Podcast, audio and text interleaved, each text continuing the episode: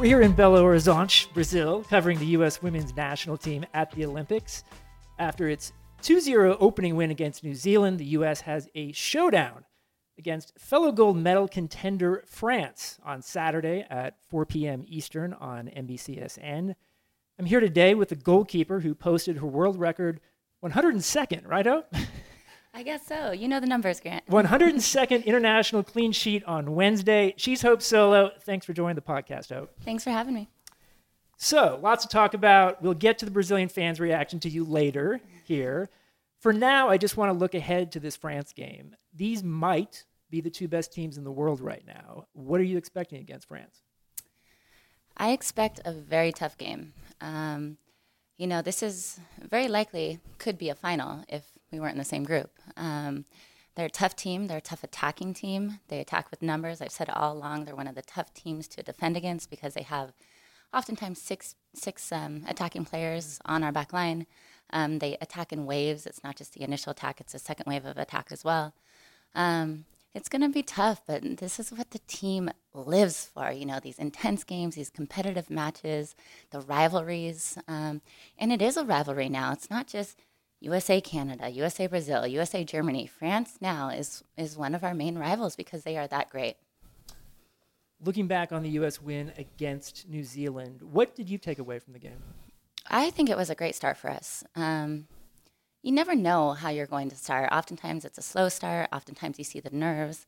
Oftentimes we tend to fall back on our old ways sometimes and we like to, you know, clear the ball in the defense as opposed to passing it around the back. So I think, you know, it wasn't our best game. It wasn't, um, the speed of play wasn't as great as we wanted it to be. We didn't go through the midfield as much as, as we hoped to against France. But all in all, you know, we had our forward scoring goals, which gives Alex and Carli confidence. We had players getting minutes. You had the young players getting experience like Mallory Pugh and Lindsey Horan and Allie Long. And our defense didn't give up a goal. So honestly, what more can you ask for? We got three points.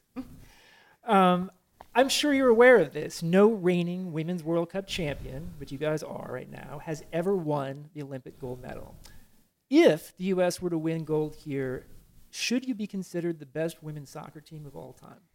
Of course, you have to ask me a question that no matter how I answer, people won't be happy about. But um, let me see if I can explain this correctly. I so that people can understand where I'm coming from. Um, no offense at all to previous and past teams. There's been some incredible, um, historic, like really great teams that have come in the history of U.S. soccer, and nobody can take away from that. I do believe that, um, I don't want to say our current team, but our 2015 World Cup winning team is the best team in the history of the game. And I say that because the game has evolved.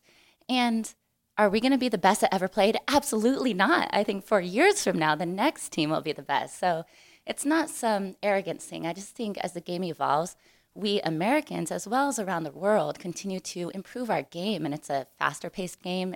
There's more ball skill.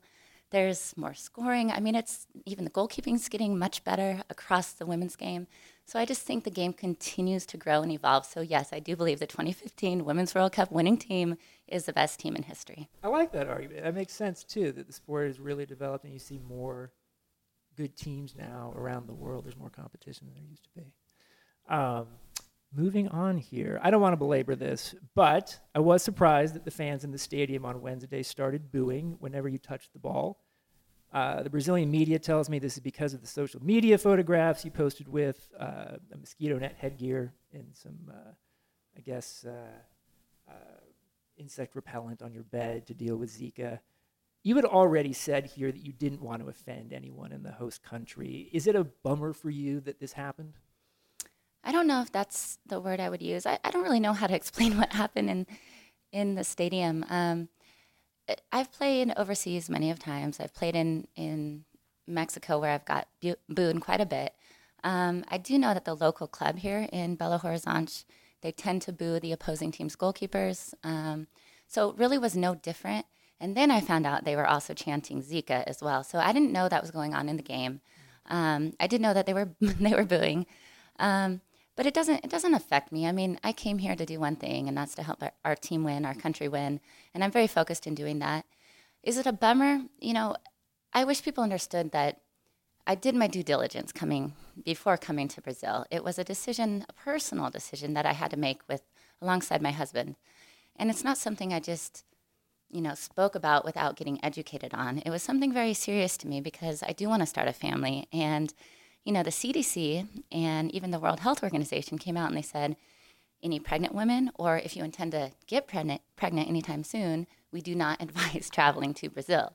So it's not like I just made this up. You know, I, I listened to the CDC, I listened to the World Health Organization, I spoke to experts, infectious disease experts, including full disclosure. Full disclosure, my wife, Celine Gounder, uh, is an infectious disease doctor in New York. Uh, she's done a lot of global health over the years. Uh, I put you guys in touch, and I know that you and your husband spoke to my wife for quite a while. Um, I didn't listen in. Uh, I assume it was helpful. What what did you learn? Well, first off, I'm very grateful for that contact. So thank you. Um, was great. Uh, she she really just educated us, and I think um, you know when everybody heard about Zika at the very beginning, there wasn't enough research done. There wasn't enough knowledge out there.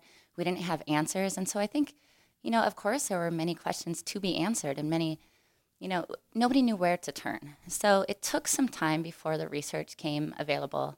Um, but I was very grateful to speak to Celine because she took her time with us and she really educated us on the steps that we need to take to make sure that we're safe. And all we did was take every single one of her recommendations and suggestions, including getting mosquito repellent with, you know, a certain amount of DEET. Yeah. I mean, it's the simple things, but these simple things go a long way. And as much as, you know, I posted a picture with all of the mosquito repellent. I packed all of that mosquito repellent and I do use it every single training session as well as during the game. So I do take this very seriously and I just wanted to make sure that I'm as prepared as possible for anything off the field so that on the field I can just focus on soccer. You are part, by the way, moving on to a new topic, a, of a new video documentary series with uh, Megan Rapinoe and Crystal Dunn that has just been released on the Fullscreen website. I saw some clips for it there's some pretty raw emotional stuff in there uh, and interesting stuff. Uh, I think. What's the story behind your involvement as a subject and even executive producer? I'm very excited about this project. Um, you know, something like this has never been done in the sports world, and I am the executive producer, and I was very excited. I am excited to bring on Megan Rapinoe and Crystal Dunn. I think everybody has unique individual stories. It is very raw. it is very honest, very truthful. And I think sometimes as athletes, we're in a very tough position because, you know, the media needs to do their jobs and they need to write about whatever issue is, you know, popular at that time. But at the same time, it's hard to, you know, they don't even know every single detail that's going on. And so this is the first time that a docu series is done, being told by the athlete. So it is it is very truthful, very honest, very raw it's um, emotional, and each different athlete has a very different story. So it's pretty cool. I'm very excited about it, and yeah, feather in my cap for being an executive producer for the first time in my life. Nice work. You also, by the way, outdid me as a writer when your book came out four years ago, and you got higher on the bestseller list than I did with my book. So uh, it's impressive. all in the name. um, and how can people get to this if they want to see it. It came out yesterday. Yeah, so you can download the Fullscreen app or just go to fullscreen.com, and okay. it's called Keeping Score. Cool. Um, you are part of a U.S. players group that filed a wage discrimination complaint against U.S. soccer this year. Are you going to be vocal about equal pay for equal play during or after this Olympic tournament? I know that a lot of us can handle so, you know, we can handle a lot. We can handle the pressure on the field, off the field. Um, but I think for me, I just want to focus on winning this tournament. I want to focus on doing something, like you said, something that has never been done before. I think that's enough pressure for the time being.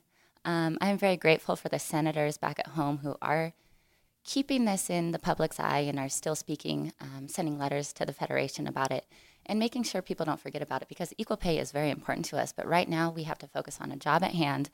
We intend to win these Olympics, and then we can go back and continue to push for equal pay. Now, you were one of the driving forces inside the U.S. locker room to push for real change in the way U.S. soccer treats and pays you guys. What did you say to your teammates to help persuade them to take a harder line publicly? I don't necessarily think it's about what you say to people. It's about what you can show them. It's about the facts that you can show them. It's about showing them another avenue, another way to operate. And for so long, we had operated under underneath one attorney, underneath one style of leadership, and it wasn't about complaining. It wasn't about saying, you know, this attorney isn't good enough for us. We have to do more. It was showing it. It was bringing new attorneys to the table, letting them ask the proper questions until something kind of, uh, you know, clicked in their own minds. You can't really convince people. They really have to see it for themselves. And so all I could really do is show them the road, um, show them different opportunities, and hope, hopefully, you know, their own intelligence would kind of allow them to see the light. There are a lot of things going on with you right now, milestone wise. Uh, you just had your 100th international shutout. You just turned 35. Happy birthday. Thank you. Um, you're about to have your 200th international cap in this game against France, which is something that very few players have done. Um, how long do you want to keep playing at this level? I feel great right now. I really do. I um I keep asking our goalkeeper trainer to be harder on me, push me more. I I feel healthier now than I did in last summer's World Cup. I think because we're not on turf. To be honest, my joints feel better. Everything feels feels really good right now.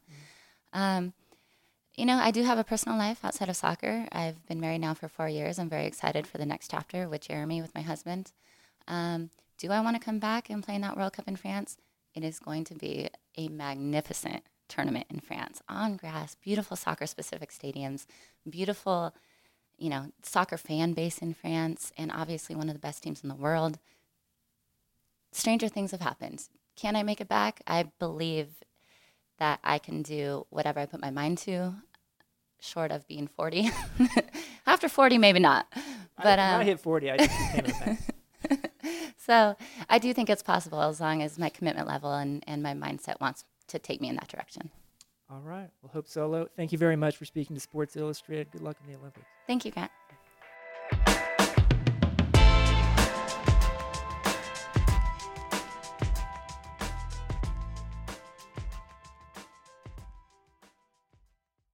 Do you know about the Locked On Podcast Network? The number one daily sports podcast network.